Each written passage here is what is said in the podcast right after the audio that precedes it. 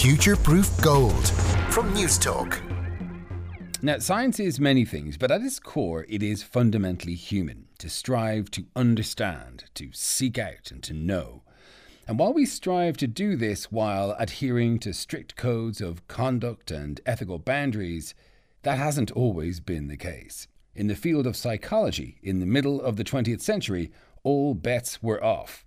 On this uh, special episode of Future Proof Extra, we'll be playing uh, one of our earliest audio pieces on the program 10 years ago now called Game of Death, which looks at the obedience study by Milgram. You'll probably be familiar with it as soon as it starts playing.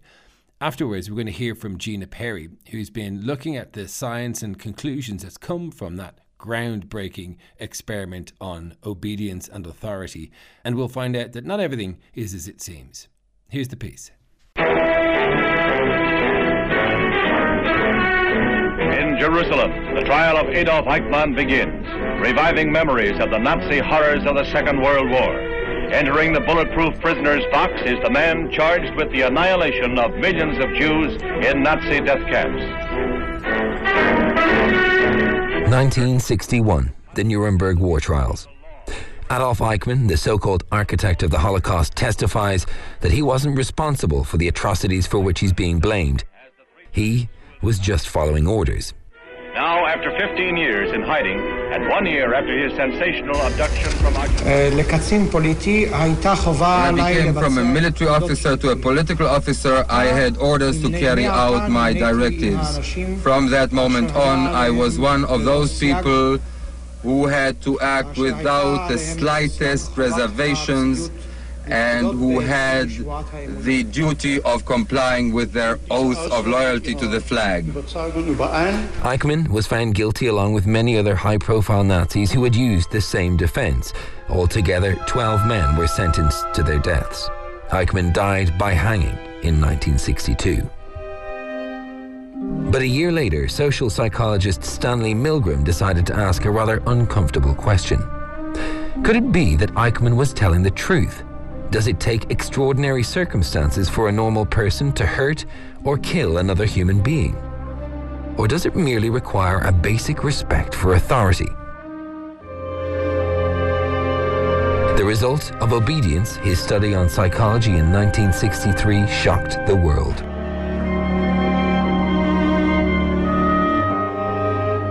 Want to step right in here, learner, and have a seat there. You can leave your coat on the back of that chair if you will, please. Take it right off. The experiment worked like this. A pair of volunteers are asked to draw straws. One becomes the teacher and the other the learner. But the draw is fixed so that the learner is always an accomplice to Milgram. The innocent volunteer then watches as this learner is strapped to electrodes in another room and asked to memorize word pairs. This machine uh, generates electric shocks. When you press one of the switches all the way down, the learner gets a shock. Every time the actor playing the learner made a mistake, the unwitting teacher was to increase the voltage and apply an electric shock via a series of switches. That is incorrect. This will be 345. The correct answer is fast bird. And these switches were marked. On the left hand side, it said slight. To the far left, it said danger. And the last switch was merely marked XXX. That is incorrect. This will be a 330. The correct phrase is rich Let me out of here. boy. Let me out of here. My heart's bothering me. All the while, as the experiment continued, the teacher could hear the reactions of the learner. Let me out, I tell you. Let me out of here. Let me out of here. You have no right to hold me here. The next phrase is Let fast Let me out. Let me out. Let me out of here. Let me out. bird, Let me out. car, train, plane. Continue, teacher. Every time a volunteer seemed reluctant to continue, they were given one of four prods. Please continue. The experiment requires that you continue. It is absolutely essential that you continue, and you have no other choice. You must continue. The results? 65% of all participants, two thirds, were willing to give a lethal shock of 450 volts to a complete stranger they just met.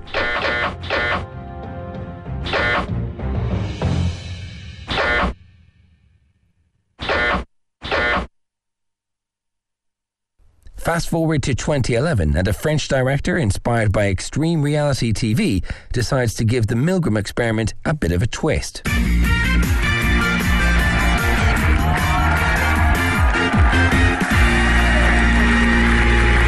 Monsieur, bonsoir, bienvenue sur le plateau de la zone extrême. I'm Christophe Nick, and I've made the program whose name is The Game of Death le jeu de la mort. We transpose the, the, the Milgram experience from the science universe to the TV universe. Gare aux erreurs en cas de mauvaise réponse, c'est le... Le, le châtiment électrique. Tout de suite, nos deux candidats. The setup this time is a made up TV show called The Extreme Zone, and it's hosted by a pretty presenter in front of a live audience who are none the wiser. But the concept is exactly the same. The learner, an actor, has to remember word pairs, and it's the unsuspecting game show contestant who has to administer increasing shocks for every wrong answer. Allez Jean-Paul, la question 12. Une table basse, une table de nuit, une table de cuisine ou une table à manger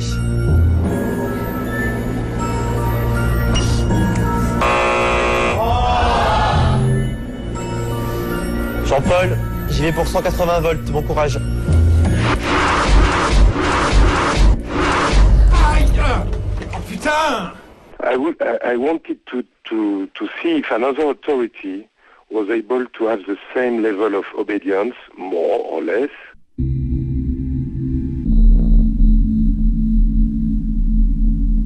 Nick designed the program with the help of five of France's most respected academics.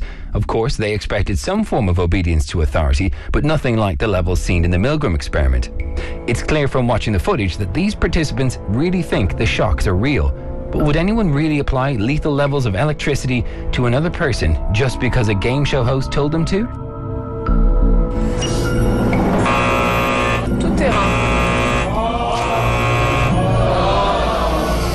La bonne réponse était voiture de sport. Attention à la châtaigne. Aïe Arrêtez vos conneries Ça suffit là Laissez-moi partir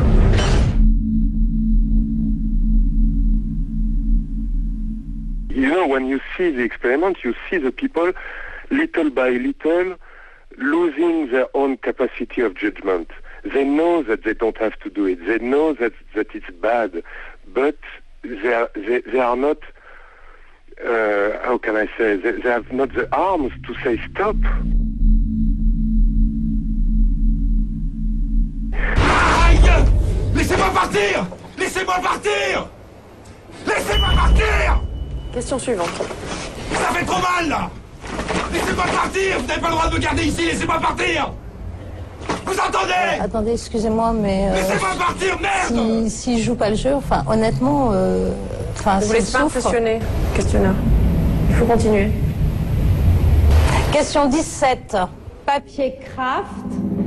Of course, it's reasonable to assume that no one's going to get killed on live television, but Christophe says this experiment is about much more than that. The, the most important is that they heard the, the, the, the actor suffering.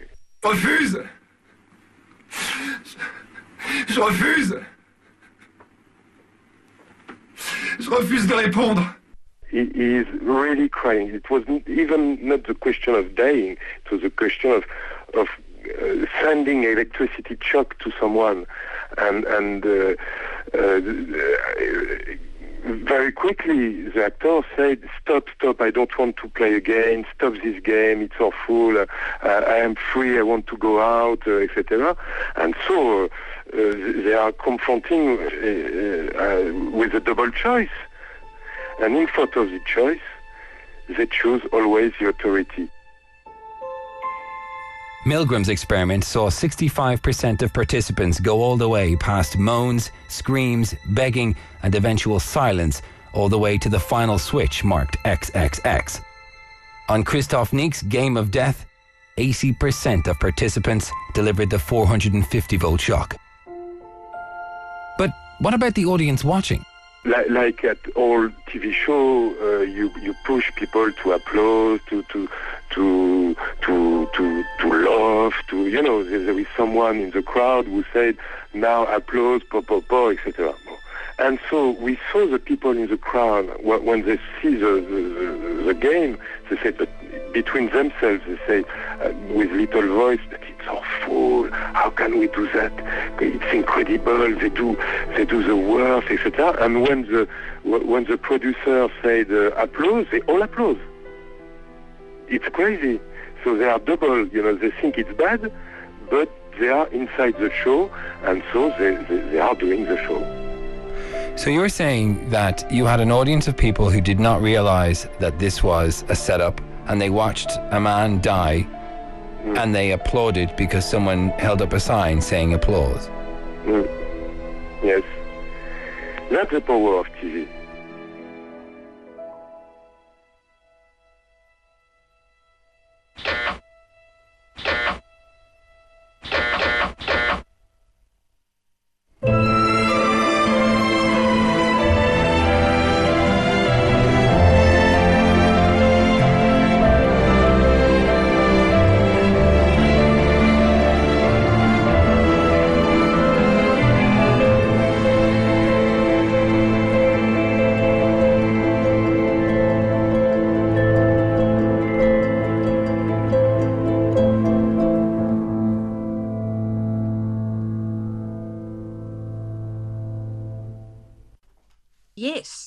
Milgram's experiment is still extremely powerful, extremely well known, probably the most famous experiment in social psychology, and was conducted in the US in the early 1960s. This is uh, Gina Perry. She's an Australian writer, science historian, and author of Behind the Shock Machine, a book about what we know now about Milgram's experiment. What Milgram claimed in his first published article about the experiments, and this published article, his first journal article, was about one variation of the experiment, and there were 24 different variations with different actors, different scripts, different scenarios. But the first one made the most impact. And he described in this paper how 65% of people went to maximum vol- voltage on the shock machine. That is, 65% of people blindly obeyed the instructions of an authority figure. So, when I looked at that original paper, however, I was very surprised to find that the sample was a group of 40 people. So, we have this claim made about the obedience experiments and the most famous finding, which is the 65%, or whatever people generally put it down to as being most of us will obey, uh, was based on a very small sample, but also that Milgram never really uh, tackled the issue of the believability of the experiment. And this was something that I found in my research that was a constant theme in the unpublished materials. Milgram recorded his experiments, so there are hundreds of video, uh, sorry, hundreds of audio tapes in the archives of people, and you can hear them actually undergoing the experiment. But what came up time and again in listening to those recordings, reading the letters that people wrote to Milgram afterwards, and also in his own private unpublished notes, was the whole issue about people suspecting that there was something fishy going on here. Ah. And some people for some people that was quite a conscious thing they were aware for example that the sound of the screams seemed to be coming from a speaker in the corner of the room or they might have noticed that the check that they were given for participating looked very dog-eared and worn um, another person commented on the fact that when he walked through a doorway, the other men stepped back and let him go first, as if he was uh, somehow special or different. Right. But then, who unconsciously, at some unconscious level, they were distressed by what was happening, there's no question, but they were also doubting. They were doubting what was happening at the same time that they were half believing it. So Milgram's claims for this watertight, highly scientific experiment began to unravel quite quickly um, in my research. And I found that Milgram was, as you say, attempting to amplify and explore, and I guess give weight, if you like, to Eichmann's alibi, which was that he was purely following orders. So it, I really found in my research that Milgram was a scientist in search of proof of yeah. his hypothesis. I mean, it, it, it, makes sense in a way, Gina, doesn't it? Because the alternative um, that people consciously did what the Nazis did in World War II, that is so much less palatable than than just thinking that people will do anything if they're if they're given orders to do it. They feel that they that's what they have to do. They feel they don't have a choice. Yes, but I think the power of Milgram's experiment is that he has always linked it to the Holocaust, and this is a a huge issue and a huge event that we we actually should be trying to understand what happened and how and why. Mm. So it really gave the research and the results much more ballast, if you like, gravitas, because he had linked it to this event. And I think if he hadn't have made that connection, perhaps people would have read his materials a bit more critically. Right. I mean, what was there a lot of critical assessment of psychological studies as there is today now in peer review back in the 1960s? If a famous um, scientist, uh, uh, psychologist from Harvard or Yale presents a paper, is he was he just as likely to be attacked, taken apart, um, have these claims investigated thoroughly as as today? Think we're a lot more conscious today that scientists, whatever their best intentions, particularly in social psychology, they bring biases into their experimentation mm. and they have to be hyper vigilant about that. And it, irony, I think, in experiments like Milgram's is that they use deception with their subjects to guard against subjectivity, basically, and to ensure that the people that they were studying didn't realise that what the true purpose of the experiment was. But scientists like Milgram did not apply that same rule to himself. He was not as aware or on guard about his own motivations as he was of his subjects. So I think, in answer to your question, we are more critical these days, and that is a good thing. Um, but that doesn't mean that there wasn't a hell of a lot of controversy at the time that Milgram's research was first published. And I think people tend to forget that. It's now a staple of social psychological and psychological textbooks.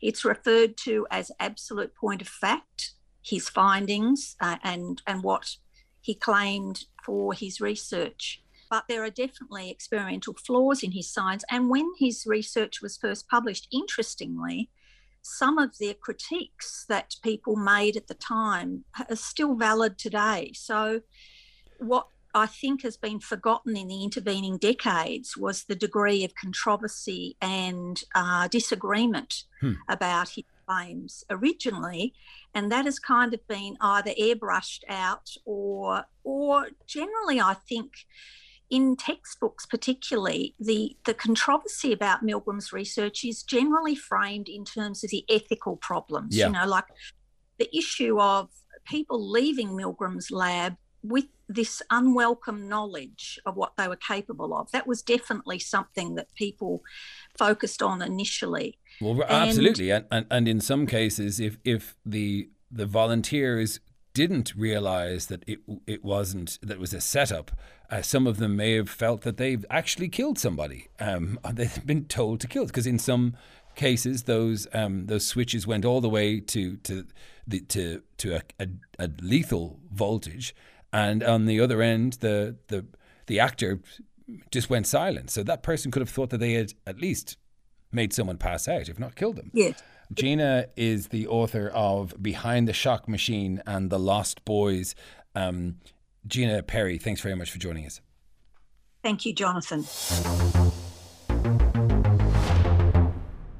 Right, time to look back at some of your comments now. Um, because it was Christmas and, and everything, and, and because I had COVID and lots of other reasons, we haven't. Um, we're just sort of amalgamating a bunch of your comments in. The, they're over the past few weeks, but uh, we do try to get as many to as many of them as possible.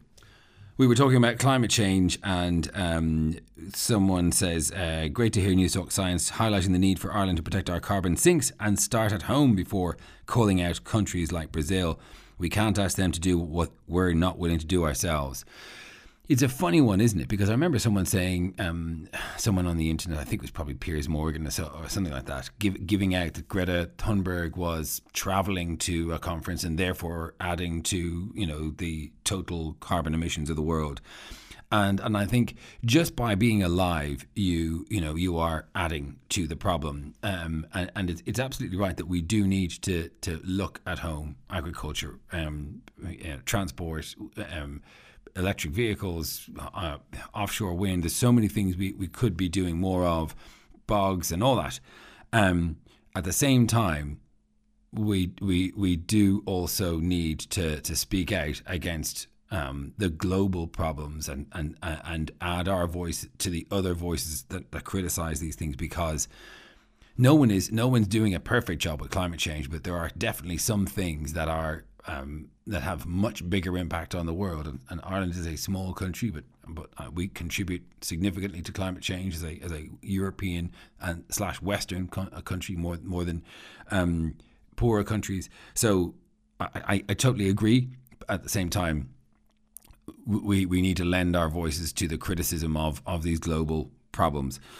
Um, we were also talking about the James Webb Telescope, um, which is uh, a, a, huge success internationally. This will um, bring on astronomy worldwide uh, in, in such a huge way that I don't think we we you know the general public fully realizes what a fantastic achievement it is um, to have fully deployed all the mirrors and now there's I believe a, a number of months still to go uh, before the science begins but the biggest hurdles are, are over. And uh, and it's an extraordinary engineering um, and and ambitious project. But uh, Brian Rogers says uh, missed opportunity on Futureproof to talk about Ireland's contribution to the Webb Telescope, specifically DIAS Dublin and, and the MIRI instrument, and Réaltra Space's iconic images of the telescope starting on its long journey. Um, and John uh, Ward follows up on this saying, We need to do uh, more. He's from Réaltra Space. Look, um, I'll put my hands up and say I'm not across every single space mission, and I don't know the Irish involvement in each. Um, I do follow many um, organisations on Twitter, and if I'd seen that, perhaps I would have done it. But uh, another part of me kind of wonders, uh, as an Irish broadcaster, is it my duty to to constantly promote Irish? Um, work that's done. I mean, maybe it is, uh, but this isn't a public broadcaster, and I, I don't know. Sometimes I feel I get criticised because I haven't noted that this Irish person did that, that Irish person did that. And I don't I sort of feel like, do I have to do that because I'm Irish? Is that is that something that I have to do? Is that is that my duty to do it? Maybe it is. I, I you know, I actually love to hear your comments on that.